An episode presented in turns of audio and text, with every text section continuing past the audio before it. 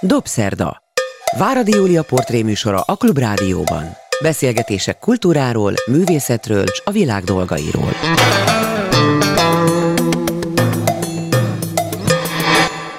Jó estét kívánok, ez a Dobszer, de én Váradi Júlia vagyok. Jó napot kívánok azoknak, akik vasárnap délben az ismétlésben hallgatják a műsorunkat. A mai vendégem Hidas Judit, akit azért hívtam most, mert megjelent egy új könyve, és azt is gondolom, hogy az utóbbi években úgy került be a magyar irodalmi köztudatba és kánonba, ha lehet így mondani, mint aki a jó értelemben vett női megközelítés egyik igazi szakértője.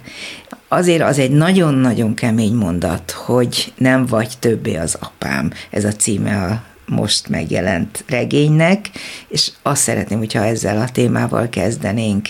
Úgy akartak bemutatni, hogy író, újságíró, és azt mondtad, hogy hát újságíró te nem vagy, mert attól, hogy te újságoknak dolgozol, az még nem jelenti azt, hogy újságíró vagy. Erről csak egész röviden, és aztán térjünk rá a könyvre.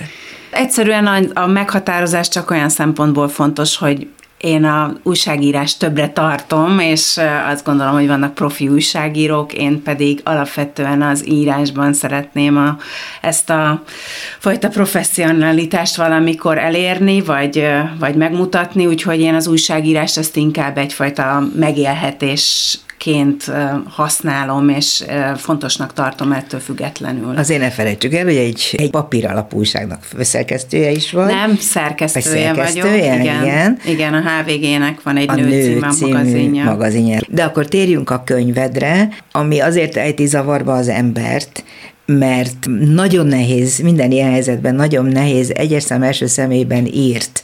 A főhős, az író saját korosztálya és nagyjából a saját élete elkülöníteni attól, aki ezt megírta. Nem tudom, ez így most túl bonyolultan fogalmazott de hogy te Eszter vagy-e, a könyv főhőse, vagy Judit vagy-e, aki nem ugyanaz, mint akiről ez a regény egyes szám első szemében szól. Hát nyilvánvalóan vannak hasonlóságok, de hát én egy generációs történetet akartam elmondani, tehát az életkori hasonlóság az, az mondjuk ebből abszolút fakad.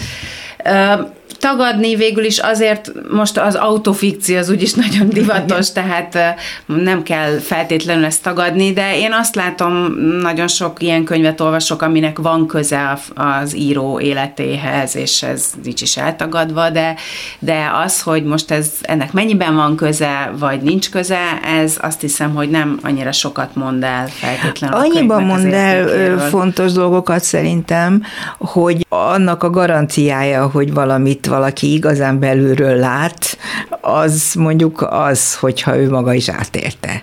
Hát nem feltétlenül, mert hogyha mondjuk nézzük a Bovárinét, akkor az, Jó. annak semmi köze nincsen a, a, az írónak a, a neméhez sem, tehát ez hogy ez nem feltétlenül, sőt, tehát ez, ez abszolút nem, nem feltétlenül van így. Különös Bováriné én vagyok.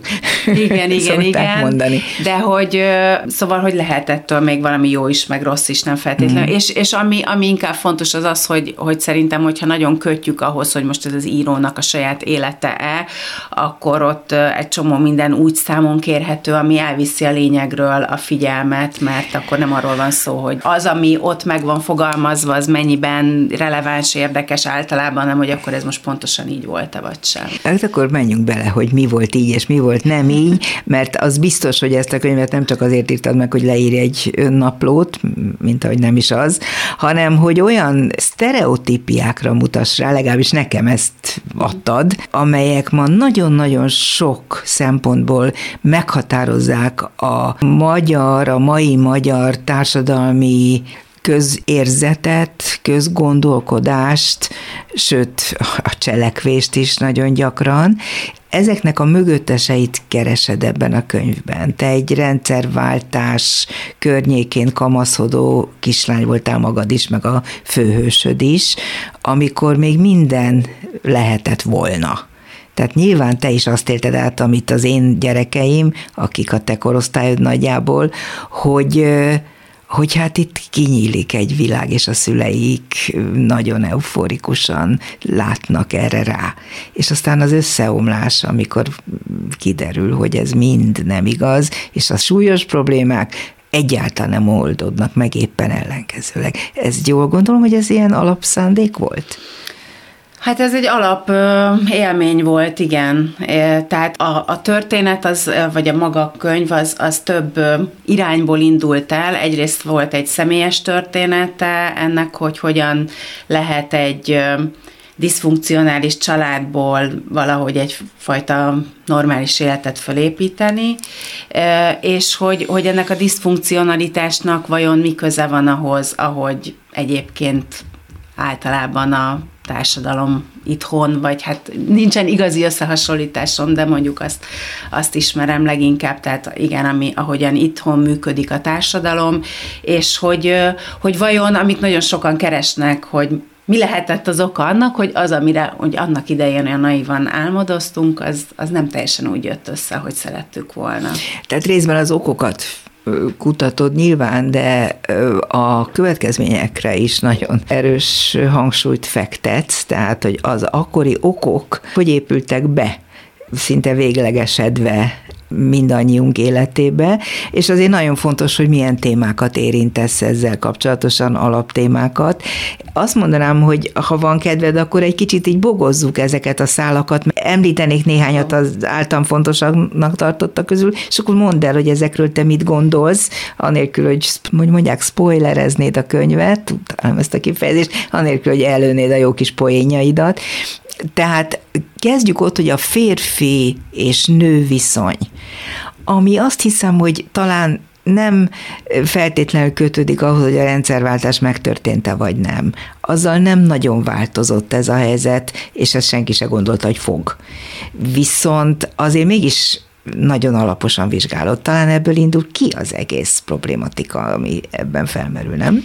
Igen, hát az, hogy a férfi-nő viszony, az, hogy tehát, hogy szerintem annak idején ezt nem is tartotta senki problémának, vagy annyira nem is beszéltünk, sokkal később, 20-25 évvel később kezdtünk el ezekről a dolgokról beszélni, és az a, az a férfi-nő viszony, ami a 90-es évek elején működött, az, az hoztuk magunkkal az előző időszakból, vagy hát egy sokkal régebbi korból is, annak ellenére, hogy, hogy a szocializmusban elvileg egyenjogúság volt, és ez egy nagyon zászlóra tűzött jelmondat volt, de azt hiszem, hogy a te generációt számára is, meg az, az anyukámék generációja számára ez az egész egy kicsit olyan tehát hogy távolságot próbált ettől úgy nagyon sok nő tartani, meg nem, nem is nagyon tud, tudnak ezzel mit kezdeni, hogy ez most miért olyan fontos, meg miért kell ezt annyira hangsúlyozni, tehát van egy teljesen más viszony, mint ami mondjuk a mi generációnk számára ezt az egész kérdést hordoz. És ugyanakkor meg, amit én itt megpróbáltam ennek az anyának és az apának a kapcsolatában megmutatni, hogy, hogy ugye nem tartják fontosnak, ezt a kérdést, a kapcsolatukban mégis egy elég meghatározó dinamikát jelent az, hogy, hogy például a rendszerváltozás idején ez az anya, aki itt szerepel ebben a könyvben, ez egy nagyon sikeres nő lesz, és az apa nem tudja tartani a lépést ezzel a sikerrel, és ezek ösztönösen hoznak olyan fajta konfliktusokat és reakciókat a, a férfi és női oldalról, amiket, amik szétrobbantják a házasságot. Nem csak ez egyébként, ami szétrobbantja a házasságot, de minden esetre, mivel ők nem látnak rá erre az egész kérdésre, ezért meghatározzák azt, hogy hogyan távolodnak el egymástól. A fájdalmas ebben az, hogy legalábbis a te ábrázolásod szerint, és a novelláidat, vagy tárcáidat, novellettáidat ismerve nagyon hasonlóképpen látsz más ö, helyzetekben is a házas párokra, hogy ez sztereotípia ma már. Tehát a, legalábbis a te ö, írói feltételezéseit szerint, ahogy én most már jó alaposan megismertelek a rád való készülések közben, az nagyon általános, amit ez, erről a szülőpárosról, mondjuk a te általad kreált Eszter nevű hős szüleiről ö, írsz, és megtörténik velük, nagyon jellegzetesen ugyanaz, mint amit nagyon sok más hasonló korszakban, has, hasonló korú és hasonló helyzetben lévő közép, középosztálybeli családról gondolsz. Tehát, hogy nem működnek a házasságok, nincs meg az a fajta konszenzus nő és férfi között, amiben ez a bizonyos úgynevezett egyenjogúság, ami egy elég rossz kifejezés szerintem, mert itt nem nem csak a jóknak kellene egyenlőknek lenniük, hanem, hanem a személyeknek is. Tehát, hogy ez ki, kialakulhasson. Mintha te nem látnál erre még csak esélyt sem. Nem, ez, ez szerintem, tehát nyilván te olvasóként másképp látsz rá a, Igen. az írásokra, mint ahogy én belülről gondolkodom erről, de, de nem, ez egyáltalán nem igaz, hogy nem látok erre esélyt, mert például én is egy nagyon jó kapcsolatban élek benne, inkább arról van szó, hogy, hogy, hogy vannak azok a fajta nem tudom én, hozott minták, amiken nagyon sok mindenki nem tud nem tud átdolgozni, nem feltétlenül lát rá, és nem is feltétlenül kapcsolja össze szerintem azzal, hogy ez egyfajta férfi-női probléma, mert ez borzasztóan sokrétű, nagyon sok minden abban abban abban látszódik meg, hogy, hogy milyen fajta kommunikációs problémák vannak. Tehát a, és a kommunikációs probléma az most tényleg mélyebb annál, mint hogy egy-egy dolgot nem tudunk, me, me, nem tudunk egyeztetni egymással, hanem a kommunikációs probléma az inkább az, hogy mennyire halljuk meg egymást. És én azt gondolom, hogy ez a nem meghallás, ez nagyon sokszor kapcsolódik egyébként a nemi szerepekkel kapcsolatos nehézségekhez, vagy, az, vagy ezekhez a sztereotípiákhoz, amit te mondasz, csak ezt valahogy külön csomagként kezeljük, mm. de szerintem azt rengetegen élik meg és ismerik, hogy ez a, hogyha probléma van, akkor azt hogyan tálaljuk, hogyan tudunk egymással szót érteni. Hát másodiknak azt írtam föl magamnak itt a pontjaim közé, hogy kibeszéletlenség, mert valóban, hát eleve a két nem kapcsolatában létrejövő feszültségek azok elsősorban abból adódnak, hogy nem tudják elmondani, nincs nyelv, nem tudják egymással a szó legmélyebb értelmében megbeszélni ezeket a dolgokat ahogy mondod, nem látnak rá egyrészt, talán nem is értik, hogy mi a baj, tehát a lényegére nem tudnak igazán rámutatni, és hogy nem, nincs kommunikációs kapcsolat erre vonatkozóan. De hogy ez vajon miért van így? Ezen te gondolkoztál-e? Hát persze, hogy gondolkoztam. Én szerintem ez, ez egyrészt fakad abból, hogy hogy alapvetően a társadalom is úgy működik, meg, meg, meg nagyon sok generációta egy aláfölé rendeltségben élik a generációk az életüket. És egy, amikor mondjuk, mondok egy példát, ha egy, egy kommunista nagyszülők gyerekeként valaki, vagy egy, vagy egy, egy kommunizmusban élő és egy ilyen közegben dolgozó embereknél az a munkahelyi szokás, vagy nem is tudom, rend, hogy ott nincs visszadumálás, de ez most lehet, egy másik oldalt is vehetünk, de most maradjunk ennél a példánál, akkor miért lenne ez másképp a családban?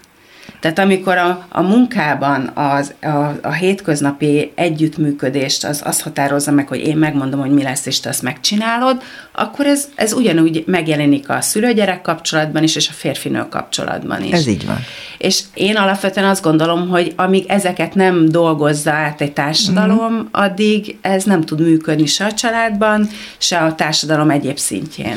Hát ez odáig terjed, és akkor jön a következő témája ugye a könyvednek a, a múlthoz, a hovatartozáshoz, az identitáshoz való kapcsolat, említetted a kommunista felmenőket, említed a zsidóságot, a könyvedben nagyon komolyan foglalkozol is azzal, hogy most akkor te hova tartozol, hogy attól, hogy egy papíron zsidó családnak vagy a szülöttje, hogy ez a te számodra mit jelent, hogy mennyire van ennek felelőssége, vagy, vagy kell ezzel foglalkozni erről egy kicsit beszéljünk is, de hát, hogy ez mindebből származik, hogy nem tudjuk elmondani.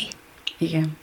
Akkor beszéljünk a zsidóságról például, hogy az neked személy szerint, most nem feltétlenül csak a könyvből idézve, mikor kezdett el fontos lenni, ha egyáltalán? Hát ugye a, a szüleink generációjánál még ez egy általános probléma volt, Tabu. hogy ők még tabu, meg hogy ők nem is tudtak arról, hogy akkor ők zsidók-e, nem zsidók, vagy csak felnőtt korukban. Egyébként most pont találkoztam olyan én generáción beli um, emberrel, aki szintén még ugyanezt élte meg, hogy csak felnőtt korában tudta meg azt, hogy zsidó. Nálunk ez már nem volt. Mm, de, a de nagymama hogy... miatt nem, gondolom, mert, vagy hmm. legalábbis a regényhős nagymamája szerintem az egyik ilyen kulcs hát, figurája ennek a történet. Egyszerűen a, a szülők már nem tartották ezt egy olyan szégyenletes dolognak, amiről ne, ne lehetett volna otthon beszélni, tehát hogy ez nem volt egy kérdés, hogy zsidó vagyok, de hogy itt is inkább én ezt egy általános generációs problémának érzem, hogy, hogy oké, okay, tudjuk, de hogy ez mit jelent, és egyáltalán talán ott már több is, mint generációs probléma, hogy a magyar vagy a budapesti zsidó közösség mit tud a saját zsidóságával kezdeni azon túl, hogy elmondjuk magunkról, hogy zsidók vagyunk. Hogy tudunk-e kapcsolódni a valláshoz, nem tudunk kapcsolódni annyira. Ez kiderült az elmúlt 30 évben, hogy ez valahogy nem, hát vala, nem tud, valakik tudnak valami, valamennyire, egy kis vagy, csoport Igen, nyilván. de hogy nagyon nehéz ezt visszaépíteni már azt az identitást, amit mi elveszítettünk. Hát igazából nem is csak a holokauszt miatt, nyilván az egy nagyon nagy lapáttal rátett, hogy ahogy például ebben a családban is, de nagyon sok családnál ez egy alapvetés volt, hogy nincs ilyen, hogy zsidó, meg nem zsidó, ez nem számít, és akkor ezzel próbálták a családok valahogy kompenzálni, vagy megoldani lelkileg azt, hogy, hogy nem akarnak ilyenfajta megkülönböztetést a saját maguk, meg a családjuk számára soha többé, de azért azt, hogy volt előtte is egy asszimilálódó neológiához kötődő zsidóság Magyarországon, ez már egy régebbi történet, tehát nyilván ott is már más volt a valláshoz való viszony, mint mondjuk, nem tudom én, az 1800-as években de hogy, hogy mégis ugye elindult a rendszerváltás, és akkor lett egy új generáció, akik meg, meg ugyanúgy, ahogy a rendszerváltással azt gondoltuk, hogy egy jó új élet kezdődik, ugyanezt gondoltuk a zsidósággal kapcsolatban, és hogy sokan próbálták ezt a zsidó életet újjáéleszteni. Te például ezek közé tartoztál? Hát nem, én, én, én egyébként azok között, én is voltam Izraelben, meg én is jártam ilyen helyekre egy rövid ideig, de én inkább az a fajta értelmiségi voltam, aki, vagy hát akkor még ugye gimnazista voltam, és Radnótiba jártam, és akkor mi ezeket a nagy lelkezsidó kapcsolódásokat egy kicsit olyan távolságtartóan szemléltük, és, és mi is azt gondoltuk, és ugye ez is a zsidóságnak egy másik nagy tragédiája, hogy úgy szemléltük, hogy, hogy hát nem az számít, hogy kinek mi a származása, hanem az, hogy hogy ki mit tesz le az asztalra. De ugye azzal, hogy valaki így áll hozzá ehhez az identitáshoz, azzal gyakorlatilag felszámolja a saját zsidó identitását uh-huh. is, mhm. hiszen hogyha... De ez ellentmondás szerinted? Mert én ezt nem Abszolút. tartom annyira súlyosnak, hogy valaki azt gondolja, hogy nem az a fontos, hogy ki honnan származik, hanem hogy mit tesz le. Ezzel én egyetértek. Amellett persze, hogyha nem eltagadom, vagy érdektelenül nem foglalkozom azzal, hogy honnan jöttem, az nagyon fontos, hogy mi a háttér, de, de nem szabad, hogy ez meghatározó legyen szerintem. Ö, igen, ezt én is így érzem, de azt gondolom, hogy egy, egy meghatározó zsidó identitás szempontjából ez mégis egy, egy ellentmondás. Egyrészt, másrészt pedig én azt látom, hogy nagyon sokaknál, akik ezt ezt hangsúlyozzák, hogy ez nem fontos, valójában igenis fontos. Tehát, hogy én nem azt mondom, hogy ez nem normális, csak azt mondom, hogy ebbe borzasztó sok olyan fajta ellentmondás van, ami nem feltétlenül ad egy olyan stabil identitást, ami vel könnyű együtt élni. Hát a rengeteg frusztráció nyilván ott van ennek az egész kérdéskörnek a hátterében, amiből hát nem is tudom, mennyi idő kell ahhoz, hogy, hogy ha egyáltalán ki lehet mászni. Még visszatérnék erre egy pillanatra, hogy kérdeztem az előbb, hogy mikor kezdett el téged az foglalkoztatni, hogy neked ezzel feladatod van mert azt érzékelem, de lehet, hogy rosszul látom, hogy ez azért neked mostanra, felnőtt korodra azért úgy fontossá vált. Nem? nem, nem, annyira nem lett fontosabb egyébként, mint mondjuk gimnazista koromban, vagy amikor már így tudtam, hogy az vagyok. Tehát uh, én egy ilyen, egy ilyen kereső állapotban vagyok, de nem, nem uh-huh. tehát hogy én nem tudtam például odáig eljutni, hogy rendszeresen tartsunk zsidó ünnepeket, annak ellenére, hogy ha már újságírás, akkor ugye a Kibic magazinnak is a főszerkesztője vagyok, ami egy zsidó közösségi portál, de, de valahogy nem, nem, ennél a határmesdjénél nem jutottam tovább, mint hogy Hát azért az egy kicsit több, van. mint az, hogy egyszerűen csak oké, okay, zsidó vagyok, hogy a Kibic magazin Ö, Igen, de mégis vagy. valahogy az, hogy, hogy, hogy van, egy, van egyfajta kíváncsiságom, egyfajta, tehát Izraellel kapcsolatban van egy elfogultságom, meg, meg abszolút izgat ez az egész téma, de de, de azt, hogy én a nap, mindennapok szintjén ezzel aktívabban mm, tudjak ja, foglalkozni, nem ez nem, nem tudott mm. az én életemben mélyebb. Tehát, hogy én megmaradtam annál, hogy nekem mik a prioritásaim, és a prioritások azok inkább kulturális, és egyébként aktivista természetűek is, de nem annyira a zsidóság mm. irányába. Akkor engedj meg nekem egy ilyen poénlövést a könyveddel kapcsolatosan, csak muszáj megkérdeznem, hogy te magad átéltél le olyat, amit ebben a könyvben a főhős, hogy egy vallásos, de e, nem zsidó vallási iskolában tanítottál volna. Te nem tanítottál soha, ugye? Ismertél olyat, aki zsidó létére bekerült egy ilyen iskolába, és mint ahogy mondott, középutas akart ott élni egy normál életet, de nem sikerült neki? Ilyen konkrétan ilyen szemét nem ismertem, de azt, a, azt az érzést, azt viszont abszolút ismerem, és érzem, hogy hogy, hogy az ember nem, nem szeretne egyfajta közegben bent maradni, és, és amikor viszont olyan közegbe kerül, ahol tudja, hogy nem biztos, hogy elfogadják azt, amilyen, akkor ott nehézséget vagy feszítést érez azzal kapcsolatban, hogy úristen, mi lesz akkor, hogyha kiderül rólam, hogy az vagyok, ami. Legalább ennyire izgalmas az, hogy ennek a könyvnek a főszereplője a maga nemében egy azok közül a női hősök közül, és most nem úgy gondolom, hogy regényhős, hanem aki tényleg hősiesen megpróbál szembeszállni olyasmivel, amivel általában az emberek 98%-a nem szokott, a megszokottal azok előbb említett sztereotípiák nagyon sok mindenre igazak, és a te főhősöd, akivel nagyjából azonos vagy ezek szerint, vagy félig meddig, arra törekszik, hogy azokban a helyzetekben is nemet mondjon esetleg, vagy éppen igent, amelyekben mások ezt nem merik megtenni. A novelláidból is ezt érzem, hogy a női szereplők ilyen kis hétköznapi hősök. Ezt te látod? Hát most a konkrétan a regényel kapcsolatban nem tudom, hogy melyik részére gondolsz. Hát például, mert... amikor megtagadja a fiatal lány az édesapját, azt mondja neki, hogy nem vagy többé az apám. Egy ilyen mondatot, ami egyébként végzetes és végletes, és biztos vagyok benne, hogy ha ilyet mondtál volna valóban, akkor ezt utólag meg is bántad volna, mint hogy a hős, főhős meg is bánja. Egy ilyen mondatot csak olyan ember mer kimondani, akiben elegendő bátorság van ahhoz, hogy szakítson saját magával, meg az addigi életével. Hát az biztos, hogy ez a főszereplő, és azért ezt tényleg nem akarnám így minden szinten saját személyemhez kötni, de, de hogy ez a főszereplő feszíti az a, azok a keretek, amikben amiben éli az életét, és azt gondolja, hogy attól lesz neki jobb, hogyha ezeket a kereteket valamilyen szinten szétrúgja, vagy hogyha, vagy, vagy azt mondom, hogy változtat rajta inkább, mert, mert nem egy ilyen radikálisan lázadó típus, csak egyszerűen nem érzi jól magát, és ezt az otthonlétet keresi, a, az otthonkeresés, ami, ami nincsen meg, azt próbálja meg valamilyen módon megtalálni azzal, hogy változtat egy csomó mindenen, de hogy azért ez fontos tényleg a, a könyv címét, hogy említette többször is, hogy ez egy kemény cím, de, de hogy ez a könyv ez tényleg arról akarna szólni,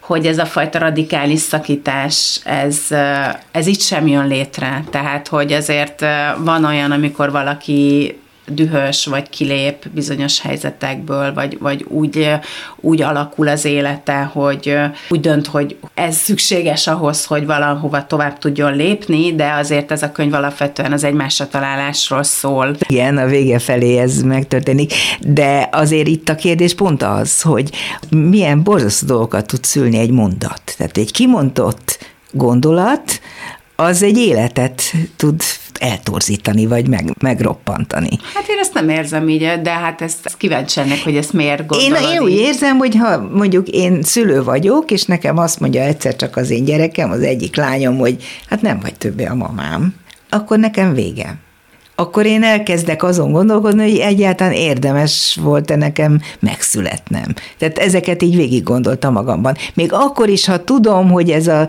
gyerek, ez hebrencs, ez gyorsan mond ki gondolatokat, gyorsan lesz dő, akkor is felmerül bennem, hogy hát tényleg lehet, hogy én botrányosan rossz szülő vagyok. És ezt azért is mondom, és mindjárt át is kötnék erre a következő gondolatra, hogy, hogy a rossz szülő fogalom. Te máshonnan nézed nyilván, mint én, én most már nem a saját szüleimet próbálom visszakeresni, amikor egy ilyen könyvet olvasok, hanem magamat, mint szülőt nézem kritikusabban, és akkor arra jövök rá, hogy nincsenek jó szülők. Vagy csak jó szülők vannak. Szóval nem tudom megmondani, hogy mi az, hogy jó és rossz. Jó emberek vannak, meg rossz emberek, azok szülőként is jók és rosszak, nem? Hát ez a könyv ez nem arról szól, hogy a főszereplő megmondja azt, hogy ti rossz szülők vagytok, és ezt másképp kellett volna csinálnatok. Hát kicsit igen.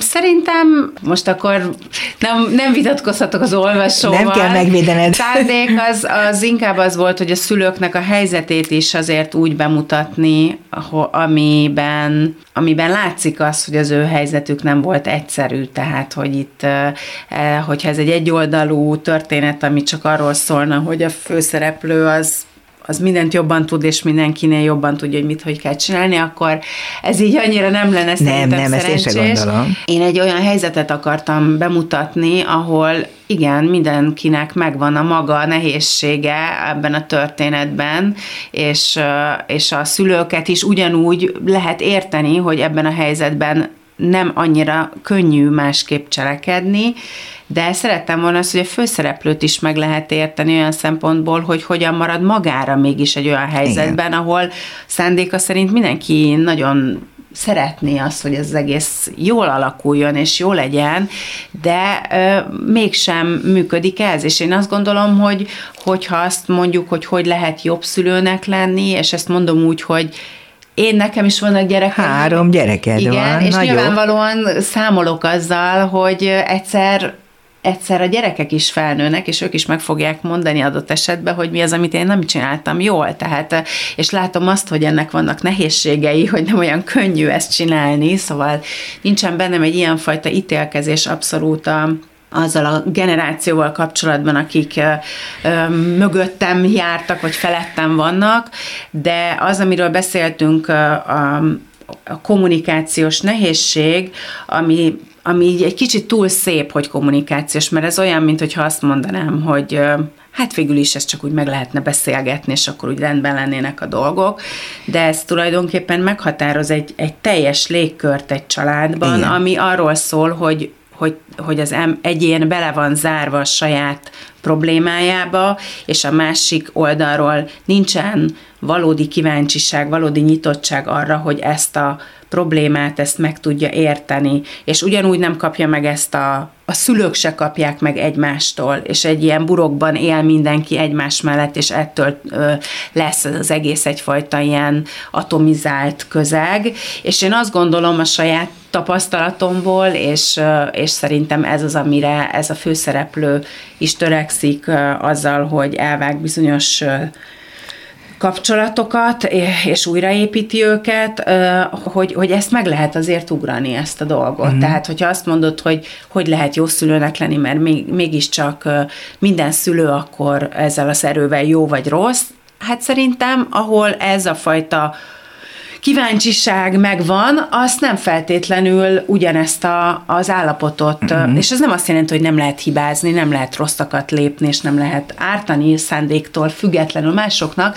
de azt, azt megtartani, hogy az ember azt mondja, hogy bocsi, nem akartam, de hibáztam, és, és tényleg ez szerintem azért erre, erre el lehet jutni. Ez nagyon fontos mondat, abszolút, és aláhúzott szavaim között ott van a megbocsátás képessége, ami nagyon fontos dolog, tehát a ahogy erről írsz, azt én etalonnak is képzelném mások számára, mert abban vagyunk azt hiszem a legrosszabbak, hogy egyrészt abban, hogy önmagunkat világosan lássuk és önkritikusan szemléljük, másrészt abban, hogy képesek legyünk megbocsájtani a másiknak ugyanilyen módon. És ez nagyon lényeges része ennek a könyvnek, gondolom a szándékkal. Igen, igen, tehát a, de, de a megbocsátásnak előfeltétele az, hogy az, aki hibát követett el, az azt tudja mondani, hogy elismerem. Igen. És ez lehet akárki, tehát ez nem csak egy oldalon kell, hogy működjön, hanem nyilvánvalóan ez kölcsönösen kell, hogy működjön. És én szerintem, amikor azt mondod, hogy rosszak vagyunk benne, akkor ez, ez azért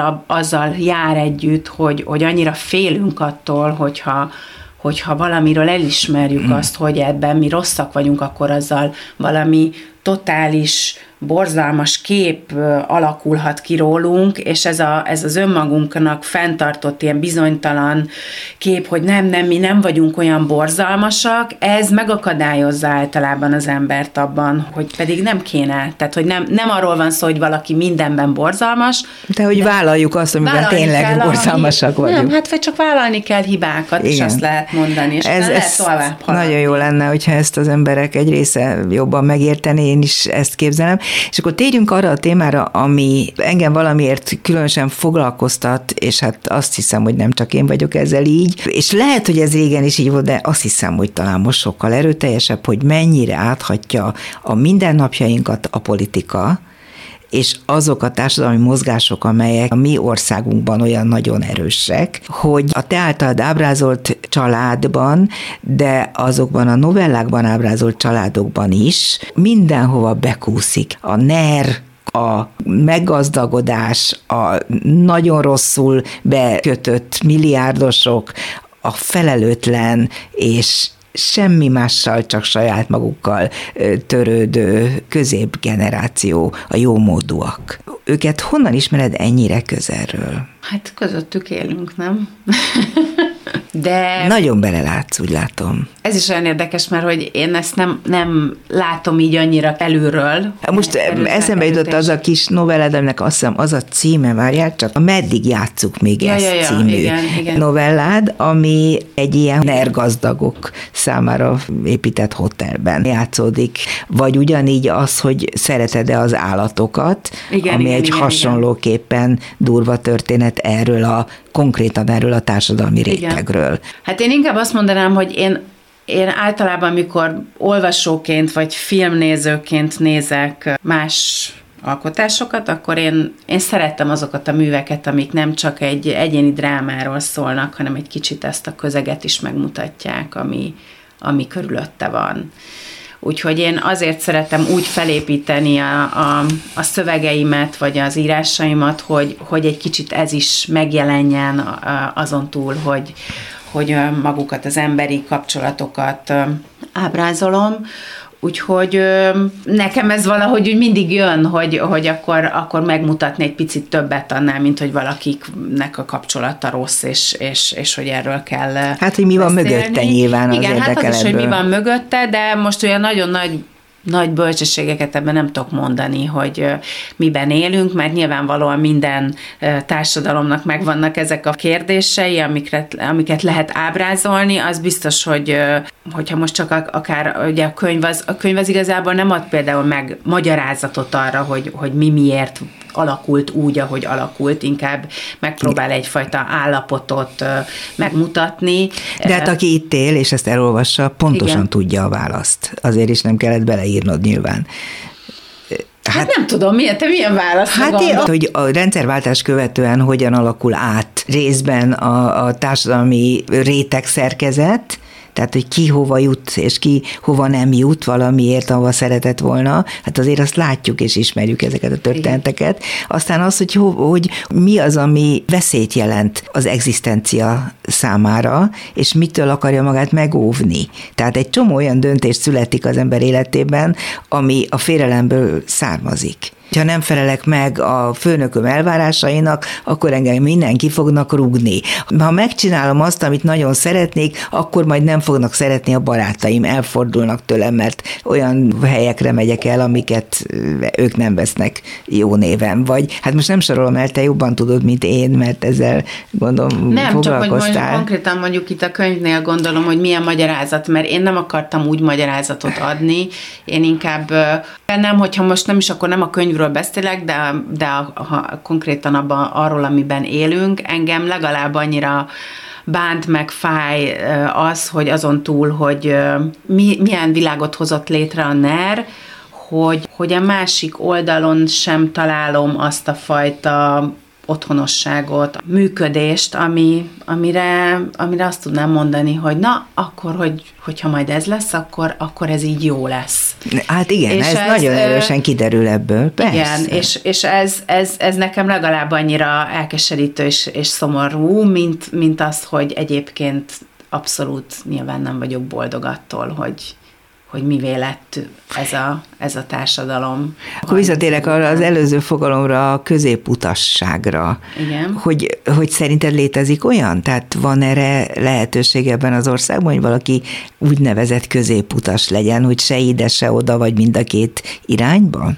Hát nem, szerintem nagyon nehéz. Tehát, hogy ha, ha, ha nem vagy nem vagy, nem vagy liberális, akkor fideszes vagy, vagy most nem is tudom, Igen. liberális az, az, az nem is jó kifejezés erre, mert... Most mert, már nagyon nehéz egy szóval rögzíteni. Igen, mert, mert mondjuk én azt gondolom, hogy liberálisnak gondolom magamat, de az nem feltétlenül az, amit, amit a, ez a fajta szűkülő térben lévő mechanizmus az lehetővé tesz, hogy úgy, úgy éljünk. Tehát most pont olvastam a Literán vannak ilyen interjúk arról, hogy akik elmentek az országból, azok miért mentek el, és, és a Nagy Boldizsár, aki ezt a Meseország mindenkiét című könyvet készítette.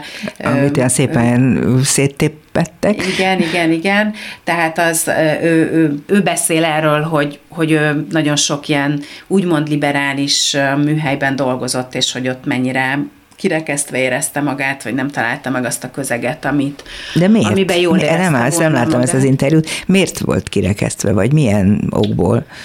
Hát szerintem a, amennyire kiderül az interjúból, ő egy meleg Igen, mássága férfi, miatt. De hogy szerint? az, hogy pontosan miért, azt ő nem magyarázta meg, de az érzést azt én is ismerem, és nem is feltétlenül a, a kirekesztettséget, csak azt, hogy azt a fajta ö, működést, amit az ember egy liberális gondolkodású közösségben elvárna, ami a mások tiszteletéről, az olyan fajta együttműködésről szól, amiben valójában egy demokratikusan működő közeg gyermek születik, ezt azért nagyon-nagyon ritkán lehet megtapasztalni. És azt hiszem, hogy ez sokkal-sokkal fájdalmasabb annál, és ráadásul nem is lehet róla beszélni, mert hogyha az ember beszél róla, akkor egy ilyen veszélyeztetett helyzetben, abból mindig ott van a félelem, hogy mm. akkor hogy él vissza majd vele a politika, a hatalom, ugyanúgy, ahogy megtörtént ez a Színművészeti Egyetem esetében is, ahol súlyos problémák voltak. Így van, és akkor most nem lehet súlyos sem... problémákról beszélni, Igen. mert akkor ajaj, mert akkor, akkor majd visszaüt ez a igen, dolog. Tehát Na, én erről beszélek, az, ezt akartam az előbb mondani, csak ja, nem jó. voltam eléggé világos, hogy benne van a magyarázat abban, ami történik, nem mm. kell elmondanod még egyszer, leírnod, mert ezt mindenki tudja, hogy ettől félnek az emberek. Tehát ezért nem lehet tisztán beszélni mert mindenben ott van a ha majd valaki ezt meghallja, akkor mi fog történni. Egyébként volt neked az előző regényed, amit én olvastam, és ami nagyon, annak idején nagyon megrázott, ez egy ilyen krízis regény volt, seb. az a, a seb. És hogy abban is, szóval tulajdonképpen a párkapcsolatra csak egy pillanatra visszatérve, mert aztán rátkötnék még egy másik témára, hogy az a te gondolkodásod szerinti általánosítható feltételezés, hogy a házasságok többnyire nem igazán szerelmi házasságok, hanem érdekszövetségek ma, mostanában. Tehát, hogy az derül ki, hogy ugyan van valami szerelemkezdemény, de aztán olyan módon sodorja el a két felet az élet, a politika, a megélhetési kényszer, az egzisztenciális probléma sor, hogy már egyáltalán nem olyan fontos a másikkal való érzelmi kapcsolat, hanem csak az, hogy ha egymásra vagyunk utalva, akkor maradjunk együtt. A te mostani könyvedben nem, itt elválik a házaspár tehát nem várják ki, hogy most egymással legyenek utalva. De máshol, meg pontosebben úgy emlékszem, hogy ott együtt maradnak azért, hogy fönn tudják tartani az üzletet. Hát én olyan klasszikus érdek kapcsolatot szándékaim szerint, megint azt mondom, nem, már nem emlékszem, hogy mi volt annak idején, hogy ezt már hogy írtam meg azt a könyvet, de hát biztos, hogy vannak ilyen kényszerítő erők, de hogyha most ezt a, ahhoz akarod kötni, hogy, hogy azért nem tudunk beszélni dolgokról, mert hogy van egy külső kényszer, Igen. ami összetart, összeszorít minket, és Kényszer, kényszerűen. összekényszerít minket, és emiatt ugyan együtt maradunk, de mégsem, mégiscsak ott bugyog egy csomó feszültség a, a mélyben, amik eltávolítanak, igen. Akkor, akkor igen, ezt, ezt azt hiszem, hogy ezt minden szinten lehet érzékelni, hogy igen, hát ez is egyfajta érdek, mert végül is nem, nem nincs más választás az embernek, mint hogy mégis ebben a ilyen Igen. fortyogó fazékban bugyogjon. Hát biztos lenne, csak azt nagyon nehéz megkeresni és kiállni Igen, mellette. hát aki elvonulás, az még hát le, ehhez még kell ez a női hős, akiről az előbb már emlékeztettelek, hogy, hogy ilyesmiről írsz. Hát igen, mert azért összességében meg én hiszek abban, hogy lehet változtatni, tehát hogy én, én mindig ez valószínűleg ilyen alkati kérdés, hogy én, én mindig azt keresem, hogy, hogy, hogy mi lehet a megoldás, hogy akkor, ha van egy rossz helyzet, amiben rosszul érzem magam, akkor abból hogyan tudok valahogy tovább menekülni, ami, ami egy reményt ad, mm. mert remény nélkül az ember meghal, vagy nem tudom én. Ja, hát erről szól egyébként, ha nem vagy többi az apám is, hogy hogyan lehet ebből jól kijönni, ha egyáltalán ki lehet, ha ki lehet, akkor viszont hogy kell azt csinálni. És akkor végül mert már nagyon kevés időnk maradt, a nő író, női író, női problémák, nőkérdés, tudom, hogy foglalkoztat, olyannyira, hogy létrehoztatok a Szépírók Társaságán belül egy nő csoportot, amely azzal foglalkozik, hogy túl kevés a nő az irodalmi palettán, azzal, hogy a megbecsülésük sem azonos a férfiakéval, hogy a tematikák többnyire inkább a férfiakhoz kötődnek, és így tovább. Itt csak közbevetek egy vita gondolatot, az én számomra ez mindig riasztó felvetés. Tartok attól, hogyha bármilyen kérdésben az a gondolat szerepel, hogy vajon a nőknek, női mi voltukban hátrányuk van-e a férfiakkal szemben ilyen helyzetekben, hogy akkor ez nem torzítja el az alapkérdést, hogy valami jó-e vagy rossz? Um, erre mindjárt válaszolok még annyit csak, hogy ez a ez az érdekvédelmi fórum, ez most már nem létezik. Ez tehát a szín ez megszűnt? Két, ez két évig működött, most e- ezt, ezt abba hagytuk. De miért olyan jó helyzetük lett a nőknek? Egyébként látom, hogy fejlődött, a, néztem a statisztikákat, hogy sokkal több női író, női díj, női résztvevő, és itt van. Lehet, hogy nektek köszönhető? Hát részben szerintem nekünk köszönhetően is, mert hogy mi kutatásokat csináltunk, Igen. és próbáltuk a szakmának fölhívni a figyelmét tényleg adatokkal arra, hogy, hogy nehézségek és problémák vannak. Például a díjaz díjazások terén, bár erre sokan azt mondják, hogy jaj, hát persze, mert nagyobb bajuk nincsen a nőknek, mint hogy nem kapnak díjakat, de ugyanakkor meg egy olyan szakmában, ami jelentősen alulbecsült, és egyébként pedig a láthatósága is alacsony, ezért a díjak azért fontosak, mert ez tényleg ad egyfajta kiemelkedési lehetőséget, de nem ezért szűnt meg, hanem más belső okai voltak, erről most itt hosszasan nem akarnék beszélni. Igen, hogy jó vagy rossz, tehát hogy ez, ez szerintem pont erről nagyon sok vita zajlott le szerintem az elmúlt húsz évben, hogy azért a, az, hogy esztétikailag mit tartunk jónak, az egy, azért az jelentősen meghatározott azáltal, hogy miért, mit szoktunk meg, milyen fajta nézőpontokat, vagy akár, vagy akár az, amit szoktak mondani, hogy tudom, mi van ráírva a könyvnek a, a borítójára, hogy milyen nemű a szerző, már az is sokszor meghatározza azt, hogy kíváncsi vagyok-e rá, vagy nem vagyok kíváncsi, de ez egy nagyon hosszú téma, és nyilvánvalóan ez, ez az egész nem arról szól, hogy, hogy a, a vacak műveket kellene ilyen formában. Hát, ilyen szélsőségei én sem Igen, mennék. tehát hogy azért vannak szerintem, és ugyanúgy, ahogy fedeznek fel elfeledett, akár itthon, akár külföldön olyan női szerzőket, akik, akikre nem volt annak idején kíváncsiság, vagy figyelem, vagy mondjuk a férjük. Azért, mert nők? Hát igen, elsikadtak, tehát hogy azért ez egy bonyolult folyamat, hogy valaki úgymond kanonizálódik, vagy bekerül uh-huh. a mhm. köztudatba, és az a baj, hogy most ezzel nem készültem, pedig tudtam volna például olasz példát is hozni erre, ahol mind a két pár a párban, mind a kettő fél nagyon-nagyon jelentős alkotó volt, és a nő az, az sokkal kevésbé lett ismert, mint a De férje. én tudok olyat is, ahol a nő lett híres. Mi, hát mindig van egy ellenpélda, de hogyha statisztikákat nézzünk, akkor azért mégiscsak az van, hogy az írónak a szerepe az mégiscsak egy ilyen férfi, um, akra szabott valami, ami, aminél most egyébként, ha már itt beszélgetünk, akkor nekem sokkal fontosabb az, és amikor azt mondod, hogy női főhőst, és hogy akkor az, azt miért alkotni, akkor engem ez íróként is nagyon foglalkoztatott, tehát most nem csak ezt a, a társadalmi vagy az írói világon belüli pozícióharc felől, hanem egyáltalán alkotásként olyan női karaktereket alkotni, akik akik nem feltétlenül egy ilyen megvetett, szerencsétlen pozícióban vannak egy, egy könyvben, hanem, hanem, hanem valamilyen más oldalról vannak megvilágítva. Te mondjál példát?